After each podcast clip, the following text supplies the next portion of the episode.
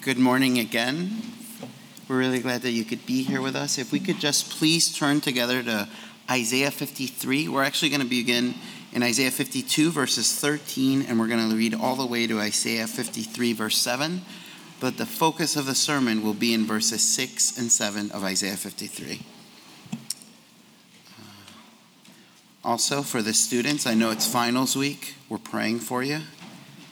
You probably won't be here next week because you'll be at home, uh, good luck. With that, let's read, let's read the word. Isaiah 52, starting in verse 13. Behold, my servant shall act wisely. He shall be high and lifted up, and shall be exalted. As many were astonished at you, his appearance was so marred beyond human semblance, and his form beyond that of the children of mankind. So shall he sprinkle many nations. Kings shall shut their mouths because of him, for that which has not been told them they see, and that which they have not heard they understand. Who has believed what he has heard from us? And to whom has the arm of the Lord been revealed? For he grew up before him like a young plant, and like a root out of dry ground. He had no form or majesty that we should look at him and no beauty that we should desire him. He was despised and rejected by men, a man of sorrows and acquainted with grief. And as one from whom men hide their faces, he was despised, and we esteemed him not. Surely he has borne our griefs and carried our sorrows. Yet we esteemed him as stricken, smitten by God, and afflicted. But he was pierced for our transgressions, he was crushed for our iniquities. Upon him was the chastisement which brought us peace, and with his wounds we are healed. All we like sheep have gone astray. We have turned every one to his own way, and the Lord has laid on him the iniquity of us all. He was oppressed and he was afflicted, yet he opened not his mouth. Like a lamb that is led to the slaughter, and like a sheep that is before its shearers is silent so he opened not his mouth. Let's pray. Lord, thank you for this time. Thank you that we can gather here. Please bless us as we look into your word. Help me, Lord, as I preach, that to be clear, to be humble, but Lord, that your name would be glorified among us. As we look into the scriptures, where may we see the Lamb of God, when we fix our eyes on Jesus and on Jesus alone. In Jesus' name we pray. Amen. Last week we started our Advent series. Uh, I was going to call it a Christmas series, but it really is an Advent series. Uh, we started last week with looking at the what's referred to as the Proto-Evangelium in Genesis, done by our ruling elder Daniel Thies. Next week we're going to look at Jesus as the Son of David. Then that will be preached by Brian Aldrich, one of our elders. But this week we're looking at Isaiah 53, and what we're focusing on is Jesus as the Lamb of God. On Christmas Eve, Luke will preach on the righteous branch. And so that's our series. We're looking at Jesus, and we're looking at Jesus as we look through Advent and the different pictures or impressions of Jesus throughout the Old Testament and its fulfillment in the work of Christ and in his birth. This week, again, we're looking at Isaiah. Isaiah is a big book. It's a large book. It has a lot of things. It has judgments, it has songs, it has interesting situations. At one point, like the shadow goes back seven steps. There's a lot of stuff that's happening in Isaiah. There's a siege. If you have time, read Isaiah. The first 40 chapters of Isaiah deal particularly with judgment. They deal with particularly with judgment that's coming to the house of Israel and to the nations around them because of their sin. But after chapter 40, chapter 40 through chapter 66 deals with the restoration and the promises to the covenant people. That's why Isaiah 66 ends with the New Jerusalem. Throughout these chapters, through 40 through 66, something happens. There's these songs that are interjected into the prophecies. These are usually referred to as servant songs, right? And the songs paint a picture of God's chosen servant who will come to the aid of his people. It shows, and for example, in Isaiah 42, God's chosen servant who will judge rightly as the true king. Uh, it says in Isaiah 49, God's chosen servant who will come as a true prophet to guide God's people. And here in Isaiah 52 and 53, as God's chosen servant will come as a true priest who will cleanse the people from their sins. These pictures of a servant who brings a true restoration to the covenant people serves, as we will see, as pictures of Jesus, the true prophet the true priest, and the true king. Today's passage focuses on the messianic picture of the true priest that is coming for the work of purification Jesus as the Lamb of God and what he does as the mediator of the covenant. Like we talked about last week, what we see here is impressions of what Jesus was going to do. But looking at this passage and the rest of Scripture, we are going to look at what it means that Jesus is the Lamb of God who comes to take away the sins of the world. And we're going to do this in three points. My sermons are usually three points. I don't do four, I don't do five. You need a certain level of experience and maturity to do that, and I'm still learning. Uh, three points. First, as the Lamb of God, the mission of Christ was that of redemption. Second, as the Lamb of God, Christ must be afflicted. And third, as the Lamb of God, his meekness was his victory. And that's what we begin. In verse 6, it says, and I'll read it again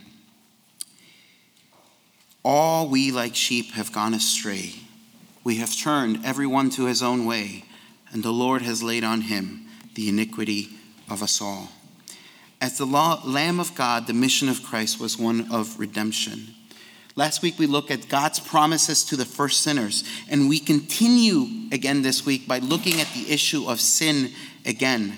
The passage we are looking at recognizes something that was not only true in the garden, but for us as well. We, we, all like sheep, have gone astray. When the Bible talks about sheep that gone astray, it's not talking about when your kid gets lost in the supermarket. I know that doesn't happen anymore, but when I was a kid, I got lost at a supermarket a lot. This is a side story. I didn't have it written. One time my mom left me. and she had to come back. She was very upset. But that was this was really my fault. It was a I think it was Ultra Foods, and I just walked around. I used to love doing that. That's not what this is talking about, right? In some ways, for me, it is applicable. I was quite rebellious when the Bible talks about sheep that have gone astray, it's not just saying that they got lost like a kid in the supermarket. It does have some similarities. For example, in the parables of the lost coin and the lost sheep, those things get lost. The, per, the owner finds them and brings them back. But the closer idea here is in that final parable in the, in the group of three, where it's the prodigal son who gets lost, to go their own way, to choose their own path. It's not as if all of us accidentally got lost and we are shocked at the consequences. Rather, the testimony of Scripture is that we have gone astray. We have chosen to leave our shepherd as an entire species. We have turned our noses up at God and chosen our own way. But you might say to me, How have I turned my nose up at God? That is why the second part of that verse is helpful. It is not just that we have gone astray, but it says, All we like sheep have gone astray. We all have chosen to go our own way. We have chosen to go our own way. We as a species, since our first parents, have chosen to define ourselves by our own wisdom. We think that we are in control. We want to rule. Uh, when I was a kid, you're, you're top dog, right? You're the grand poobah, the big hibachi, if you will. We love our own way. People love their own way so much that throughout history, people worshiped idols, not because idols are real, but because idols give the impression that you can control them, but they end up controlling you. We might scoff at the idea of worshiping an image made of wood and of stone, but idols are object of, objects of worship that provide the worshiper with something which they desire or long for to control and to have. We worship power and we worship influence. Just look at any social media channel or news channel. We worship beauty and youth because by them we think that we can escape the pains of death. We worship money because we think that by it we can find security and safety in this life. We worship intelligence because we think that by it we can become masters over our own destiny. We worship others in relationship because if people would love us, we would feel worthwhile and important.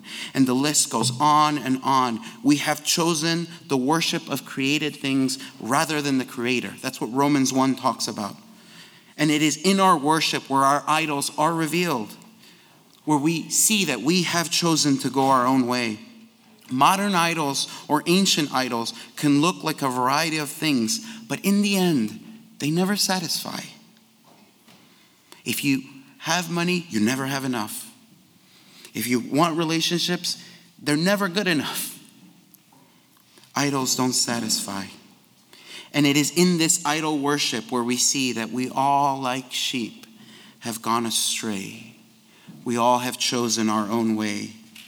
When we go our own way in worship, our choices and our life, the Bible calls that iniquity. That iniquity needs to be resolved. That sin, that iniquity separates us from God because sin separates us from God. There is a price and a cost. How does God deal with that iniquity? The passage again provides a clarification. That iniquity was laid on someone else, on the Lamb of God who comes to take away sin. The Lamb of God came to seek and to save what was lost. We because we chose our own way, we were unable to seek God.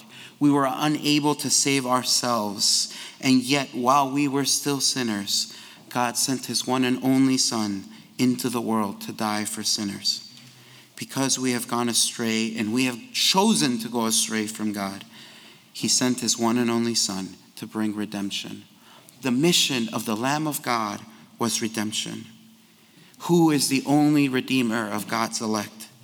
Jesus, the Lamb of God upon whom was laid our sin, in whom alone we rest. You know, as we talk about desires and demands, we may be tempted to think that we don't have desires and or shouldn't have longings. The question I usually ask myself is Is it a sin to enjoy a hamburger? It is not a sin to enjoy a hamburger, all right?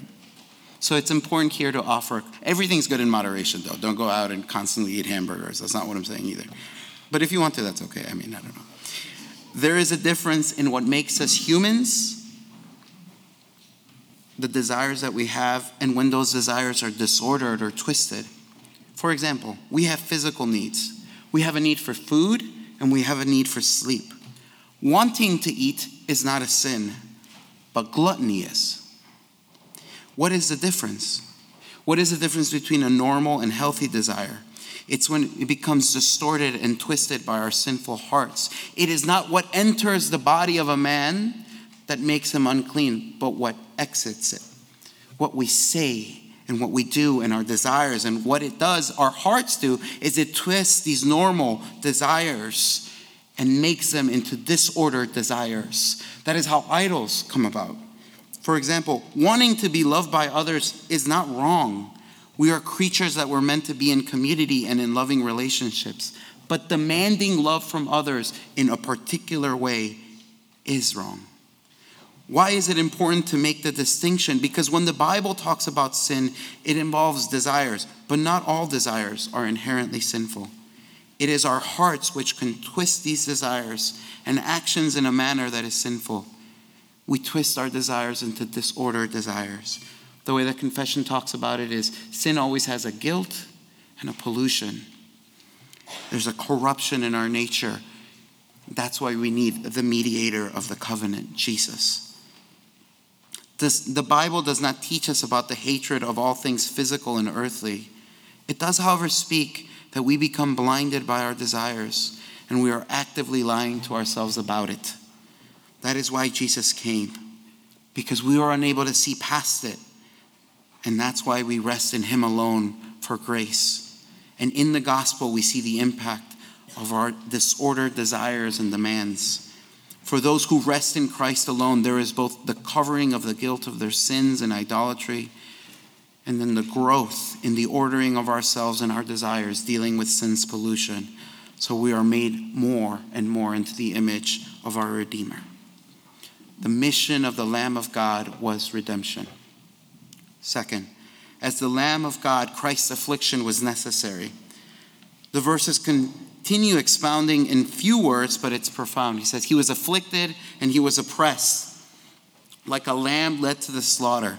The consequence that Christ faced to deal with the iniquity of those he came to redeem was affliction. The afflictions of Christ were not just those which he faced at the cross, but in, in the entirety of his whole life. This is often referred to as Christ's humiliation. Um, I see Luke smiling because it, it is a really wonderful theological point. But what are those afflictions and humiliations? He, although being the eternally begotten Son of God, humbled himself in taking onto himself a human nature. He was not only humbled in taking to himself a human nature, but being born into a low estate. He wasn't born in a mansion or in a palace, he was born in a manger. He had to run away from his homeland to another. He couldn't go back to the land where he was born. And even when he could return, he had to return to the outskirts of it in Galilee. He knew what it was like to be hungry, to be tired. Jesus knew what it was like to be a person. He was fully God and he was fully man. Hebrews 2:17 puts it like this: Therefore, he had to be made like his brothers in every respect, so that he might become a merciful and faithful high priest in the service of God to make a propitiation for the sins of the people. Jesus, the eternally begotten Son of God, took to himself a human nature, being born in a humble condition, being born under the law and perfectly fulfilling it, and dealt with difficulties his entire life. His humiliation and affliction were not only in the whole of his life, but even in his death. He was betrayed by Judas, one of his closest friends. He was abandoned by the rest of his disciples. He faced the judgment and oppression of both civil and religious authorities, condemned unjustly to death because of jealousy and because of the fear of Pilate. He was tormented by his persecutors. And on the cross, he bore and felt the wrath of God for sin to the point where he cried out, My Father, my Father, I'm sorry, my God, my God, why have you forsaken me?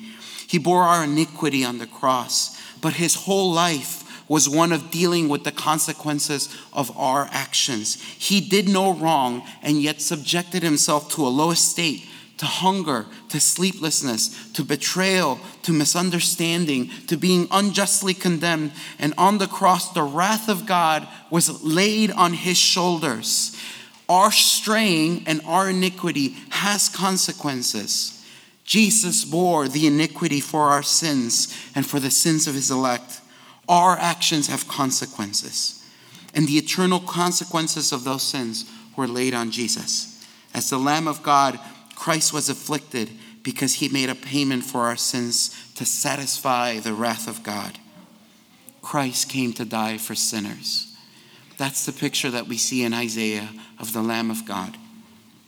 If Christ came to die for sinners and to save us from our own hard hearted and arrogant ways, how do we become partakers of the redemption that was purchased by Christ? It was our sin that demanded justice. Christ came and paid that debt. Our rebellion is covered by his obedience. The exchange then becomes our sin for his righteousness. So, how do we become partakers of that? The Holy Spirit, as it talks about in the scriptures, applies the redemption to our hearts by working faith in us. Oftentimes, we are tempted, especially when we see the grief and severity of our sins, and when it begins to dawn on us the seriousness of what we have done, we want to fix it ourselves. However, all that is required of us is to trust in Christ and rest in Him alone. The Holy Spirit takes the preaching and the reading of the word and works faith in our hearts. As we see the grievousness of our own sin, we see the beauty of his mercy and we trust in Christ alone for salvation. Why make this point here? Why not say you should feel bad about your sins? Don't get me wrong. I want you to be grieved over your sins. But I want you to see the grace and the love and the mercy of Jesus all the more. Our call is to trust and to rest in Christ alone, as he's freely offered in the gospel. The wrath of God was poured on Christ. Oftentimes in our Christian walk, we want practical steps on what to do. And there is room for practical advice. Practical advice is good. I'm a particularly practical person, actually.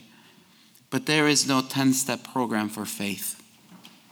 Jesus does the work of salvation, He is the mediator of the covenant. The call of the gospel is one of trust. I want you to all see and grieve over your sins. I want to grieve and see my sins more clearly. But I want you to see the grace of the Lord Jesus Christ, the Lamb of God, who was a man of sorrow for the sake of his elect, who came to die for sinners. Christ is freely offered to us in the gospel. We can know this on a cognitive level and yet miss the implication to our hearts. We do not need a list of accomplishments before we rest in Christ. We rest in Christ by his grace and his mercy. He was afflicted for us. So, as the Lamb of God, Christ's mission was one of redemption. As the Lamb of God, Christ had to be afflicted. And as the Lamb of God, the meekness of Christ was his victory. We have talked about Christ as the only Redeemer of God's elect. We talked about the suffering and afflictions of that Redeemer. Now we end up by talking about the manner of that Redeemer, and that's in the text as well. He talks about he was afflicted and oppressed, yet he opened not his mouth, as a lamb led to the slaughter, as a sheep before its shearers. Why make that picture here? In Hebrew, that's actually called parallelism. Nobody's ever going to ask you this again, but it's parallelism. He's repeating things to make a point. Why did Jesus not open his mouth? Why emphasize that in Isaiah? Why emphasize that as he's going before Pilate and Herod? The Lamb of God does not open his mouth because the emphasis is his meekness. So, what is meek? This is a word used to describe someone who is gentle, humble, and kind. In modern context, usually we take meek people as an offense. We take people, we think that meek people are those who lack confidence or are too shy. Meekness to us is those people that are doormats and everybody just takes advantage of, advantage of them. But meekness in the Bible is not necessarily about shyness or being quiet or not having confidence. Meekness in the Bible are those people that fully depend on God rather than their own strength. A meek person is a person who does not wield their power and influence to get what they want, but they wait in humble submission to God. A more formal quote by a theologian says this Meekness is an unassuming humility that rests in God and renounces self effort to relieve one's oppression and to achieve one's desires. Selflessness and submission are what they, those are the traits of what meekness is. A meek person knows their place before God and understands their dependence on Him. Jesus is meek. That's what we see in the Gospels. For example, on the night he was betrayed, as he was praying, what does he pray? Father, if it is possible, let this cup pass from me, but not my will, but your will be done. Even as they come to arrest him, and one of his apostles or disciples at this point pulls out a sword and cuts off another one's ear. What does Jesus say? Put your sword back in its place, for all who take the sword will perish by the sword. Do you think that I cannot appeal to my Father, and he will at once send more than twelve legions of angels? But how then should the scriptures be fulfilled? That it must be so. Jesus could have easily avoided all affliction and all oppression, but he willingly submitted himself to the will of the Father. That is meekness. In, in that way, he is completely the opposite of the problem that we began with. We, all like sheep, have gone astray. All have turned our noses up at God. And Christ, the Lamb of God, submitted himself to God the Father and in meekness, even to the point of death, so that those rebels who turned and went astray might be called the children of God. Who is the only Redeemer of God's elect? Jesus. There is victory in meekness. The Beatitudes tell us the meek shall inherit the earth. We see that too in the book of Philippians. I have to talk about Philippians sometime when I'm preaching, right? And it says this, and being found, this is Philippians 2, and being found in human form, he humbled himself by becoming obedient to the point of death, even death on a cross. Therefore, God has highly exalted him and bestowed on him the name that is above every name so that at the name of Jesus, every knee should bow in heaven and on earth and under the earth, and every tongue confess that Jesus Christ is Lord to the glory of God the Father. Meekness was his victory because he submitted himself to God the Father. Shocking, verse 9 is, therefore, God has highly exalted him. It was his meekness and his submission to God the Father. Where was the victory? It was not in myriads of angels descending and invading. It is not with a mighty army, but in humble and patient submission to God. Christ succeeds where our first father fails. Where Adam demands his own way, Christ submits to the will of God the Father. That was the victory. It was in trusting of God where we saw the victory of Christ. Because although he was afflicted and oppressed and bore the wrath of God, and he remained in the grave for three days, he rose again he was resurrected and ascended into heaven where he makes continual intercession for us. We can submit to God in the midst of the storms and circumstances of life. This Advent, we're looking at the pictures of Christ. I went over this sermon with one of my friends, and they said, I thought it was about Christmas. And I said, It gets to it. This is where it gets to it. We see the pictures of Christ throughout Scripture. Here we see the Lamb of God, who by his sacrifice satisfies the wrath of God due to us for sin. That's why Jesus had to come. He was afflicted and oppressed for the sake of the elect, and we are given peace by the grace of God, by the Holy Spirit working faith in our hearts that we may trust in Him alone. Meekness, I want to be clear, meekness is not a prerequisite to be saved. You can hear what I'm saying and think to yourself, like, that's what I need. I need to be more meek. There are no prerequisites to salvation. God chooses to save not because of anything good found in us, but because of his merciful and gracious sovereignty. When the word is preached or read, the Holy Spirit works in such a way where our hearts come alive and he changes us. God is the one who saves. And if you are saved, meekness is not a prerequisite, but it is a product of Christ working in our lives. If meekness was a prerequisite for salvation, we can, tell, we can say to ourselves, God saved me because I'm so humble. God saved me because I'm so humble and great, but that's not it. Right? You can hear this sermon and think to yourself, you know who really needs meekness? I'm going to send this sermon to somebody else. or you can think to yourself, great, another thing to do.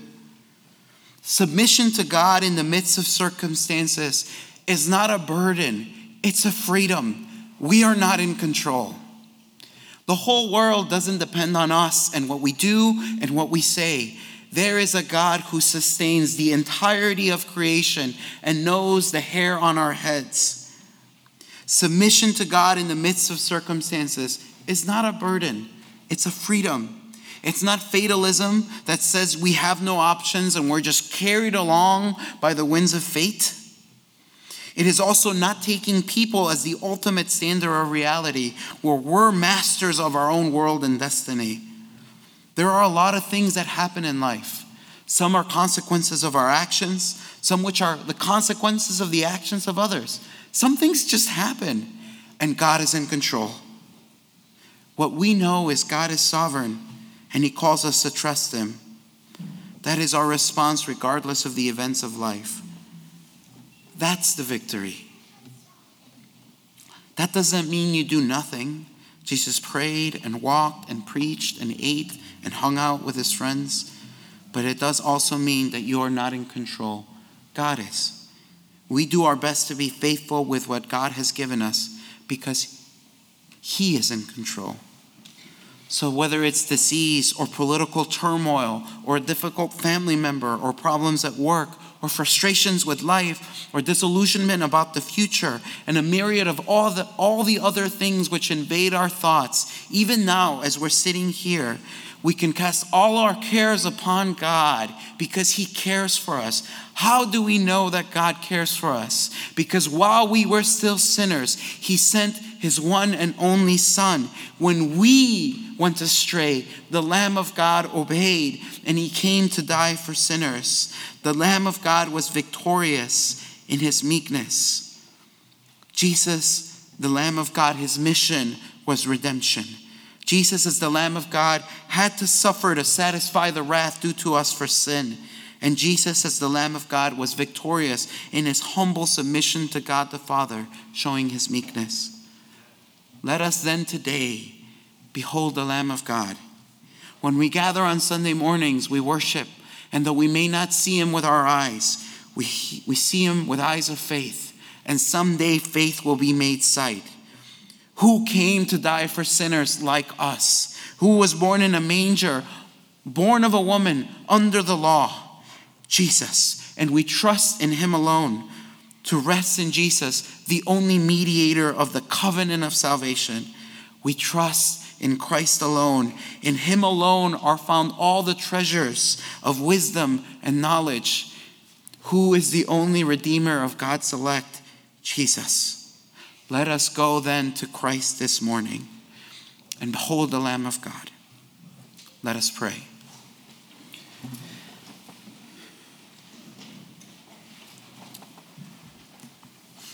Lord, thank you for this time.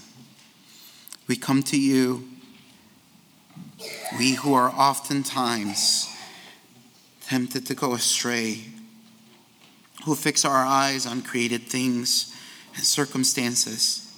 Help us, Lord, to fix our eyes on you, to look to you, to trust in you alone. Help us to worship. Help us as we go throughout our weeks.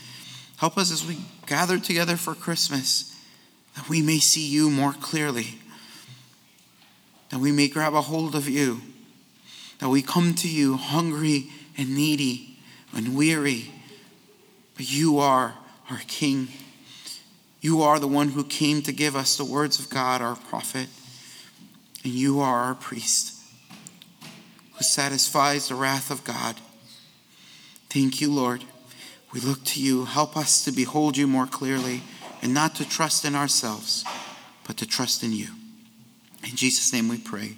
Amen.